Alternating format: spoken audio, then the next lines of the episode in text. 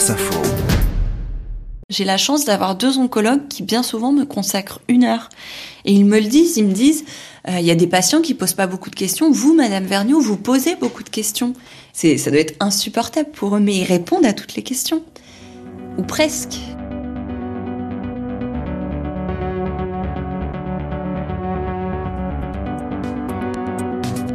Je m'appelle Clémentine, j'ai 30 ans et je me bats contre un cancer.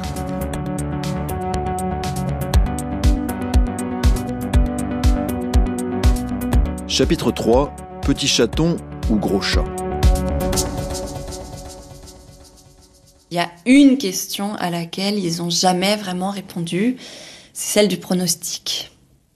Et évidemment, c'est la première qu'on se pose quand on est malade, c'est quelles sont mes chances ? Est-ce que j'ai 3 mois, 6 mois, 2 ans ? Est-ce que je vais guérir ? Est-ce que je vais pas guérir ? Je suis arrivée avec toutes ces questions à la première consultation. Et très vite, j'ai senti que j'aurais pas de réponse, en fait. Très vite, alors moi, j'ai eu l'impression de les sentir dans l'esquive. C'est-à-dire qu'on m'a tout de suite dit « Oh, mais Madame Vernieu, vous savez, chaque cancer est différent. Et puis, pour l'instant, on ne connaît pas votre maladie. On ne sait pas si elle s'est développée en 3 ans ou en 6 mois. On ne sait pas comment vous allez répondre au traitement. » En gros, ce qu'on m'a dit, c'est qu'on peut être sur un cancer très agressif, très dangereux, très avancé. Tant que ça répond au traitement, bah tout va bien. Le pronostic, il est plutôt pas mal. Alors qu'on peut être sur un cancer plutôt sur les premiers stades, a priori pas très grave, mais si vous répondez pas au traitement, bah, ça va se développer et puis vous vous en sortirez pas. C'est un peu ce qu'on t'explique au début. Et ça, j'ai bien voulu l'entendre, mais en même temps, il y avait une partie de moi qui voulait savoir un peu à quoi m'attendre, quoi. Si ça allait être une grosse bataille ou pas. Et je me souviens avoir fait le comparatif avec un chat. J'ai dit à l'oncologue, mais est-ce que c'est un petit chaton que j'ai devant moi ? Ou est-ce que c'est un chat adulte avec un bazooka dans les mains ? on est sur quoi, là ? Et il m'a dit, bah, le chat, il a pas le bazooka, mais on est quand même sur du chat adulte, quoi. Donc je me suis dit, ah ouais, d'accord, quand même.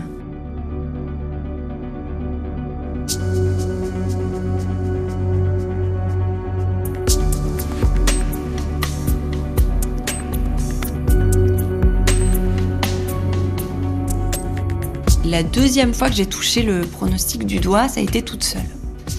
Ça a été un soir d'hiver, donc je sais pas, janvier, février, je dirais, où on avait passé un petit week-end sympa, pas grand-chose, on était sortis un peu, il avait fait beau, je crois même qu'on s'était fait un ciné, un truc comme ça, et il y avait un pot-au-feu qui mijotait, mon conjoint me faisait un petit pot-au-feu du soir.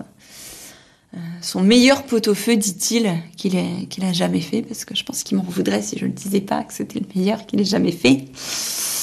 Et ce pot-au-feu, ben, je le digère pas bien, je le digère très mal, en fait. Je suis pas bien, mais 5 minutes après avoir fini de manger. Ça passe pas, je passe mon temps à me tortiller dans mon lit, à 2h du mat, je finis par me lever et à vomir. Et c'est là, c'est sur cette cuvette de toilette où j'en peux plus, de me dire, mais... Quoi, ça rime en fait, tout ça, j'en ai ras-le-bol. Vraiment un ras-le-bol profond, où j'en ai marre, quoi. Et où je me dis, mais en plus, ça se trouve, je fais tout ça pour rien, quoi.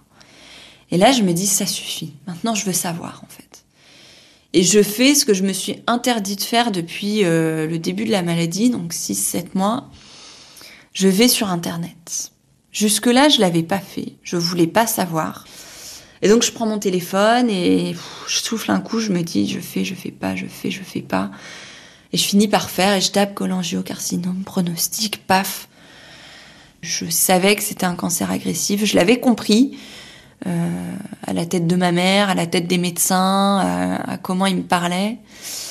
Mais là, je tombe sur des chiffres où c'est 10% de survie à 5 ans pour ceux qui sont opérables. Et je ne suis pas opérable. C'est moins de 10% de survie à 5 ans.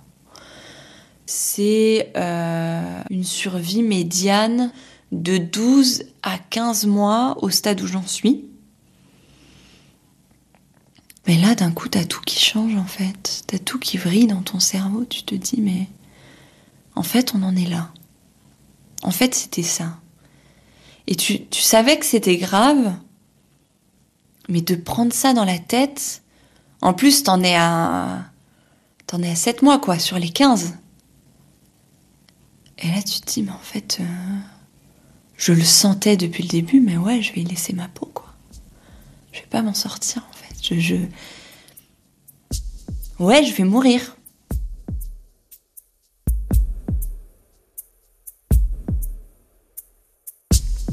Là, tu te dis, mais en fait, ça a servi à quoi tous ces matins à se lever avec la nausée? J'aurais dû me lever tous les matins dans un pays différent, à en profiter. Il y a ça aussi. Et c'est pour ça que j'avais besoin de connaître le pronostic. C'est que ta vie, tu la vis pas pareil, en fait. T'as pas envie de la vivre pareil si te reste 6 à 8 mois. Alors évidemment, je pense que si j'avais été condamnée à ce point-là, les médecins me l'auraient dit. Mais quand même, les chiffres de survie à 5 ans, ils sont pas bons, quoi. Moi, j'avais envie d'avoir au moins un enfant. J'avais envie de partir en vacances, de faire des projets professionnels, de changer de service au boulot, parce que tout le monde sait les envies que j'ai dans ce métier. Et bah, je me dis, tout ça, je le ferai pas, en fait. Et étonnamment, je suis à la fois étrangement calme, mais déçue. En fait, c'est ça. Déçue de me dire qu'en fait, ça va s'arrêter sûrement très vite. Et que... il va falloir apprendre à profiter de tous ces moments. Et c'est toute une ambivalence assez horrible. Parce que j'en suis pas au stade où je peux dire « One again, je revends mon appart, je prends la thune et je fais le tour du monde et je vais aller mourir. » Je peux pas arrêter les traitements. Mais en même temps, j'ai conscience que les traitements, peut-être bientôt, ne me permettront plus de vivre. En fait, ce qui fait le plus mal aussi là-dedans, c'est pas tellement de devoir s'éteindre, parce qu'on se dit, ben moi, une fois que je serai plus là, et c'est tout. Mais c'est de me dire que mes parents vont peut-être vivre avec ce poids d'une de leurs filles en moins toute leur vie. Mes parents, j'ai été malade, ils étaient à peine à la retraite tous les deux. Mon père a été à la retraite au 1er mai, au 15 juin, j'étais malade. Et il y a toute cette injustice pour les autres, en fait. Pour mon conjoint qui va peut-être vivre toute sa vie en sachant que je serai plus là. Pour mes sœurs qui n'auront plus leurs sœurs toute leur vie, mes neveux et nièces que j'adore et qui m'adorent. Et j'ai pas envie que mes neveux et nièces ils assistent à mon enterrement. Je trouve ça horrible, je trouve ça trop dur.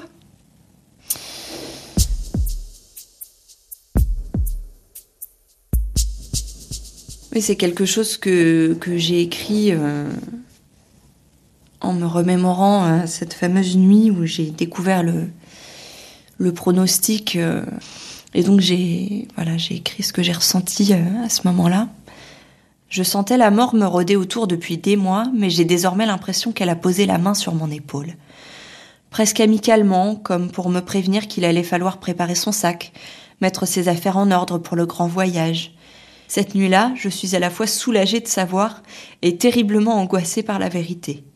Je cogite beaucoup, agite le spectre de la mort dans tous les sens cette nuit-là, et essaie parfois de me persuader qu'il ne s'agit que d'un très long cauchemar dont je vais me réveiller.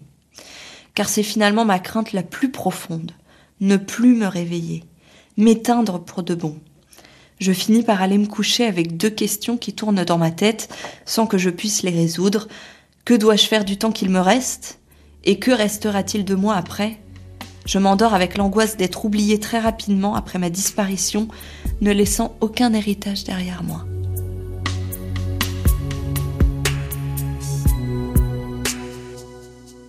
Les médecins ne m'ont pas laissée complètement face à un pronostic incertain et nébuleux.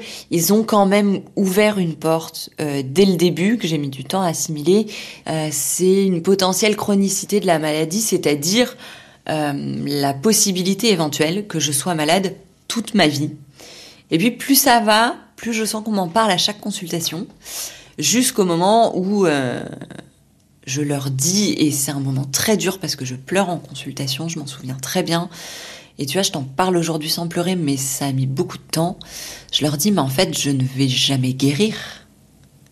Ils me disent, bah non, en fait. Nous, notre objectif, c'est que la tumeur, elle progresse pas. Mais notre objectif, il peut pas être de vous guérir. Donc vous allez être potentiellement malade toute votre vie. Et quand t'as 30 ans que finalement tu es en train de commencer vraiment à construire ta vie, ah, tu prends un coup mais pas possible quoi. Tu te dis que la maladie elle va t'enfermer toute ta vie, que toute ta vie tu vas devoir composer avec la maladie quoi qu'il arrive. Donc en fait c'est soit tu meurs, soit tu vis avec. Et ça, mais c'est extrêmement dur à accepter. Enfin, moi, j'ai versé des larmes en disant « Mais je veux pas être malade toute ma vie. C'est horrible. J'ai pas envie de mourir. Donc, de fait, c'est ma meilleure option. »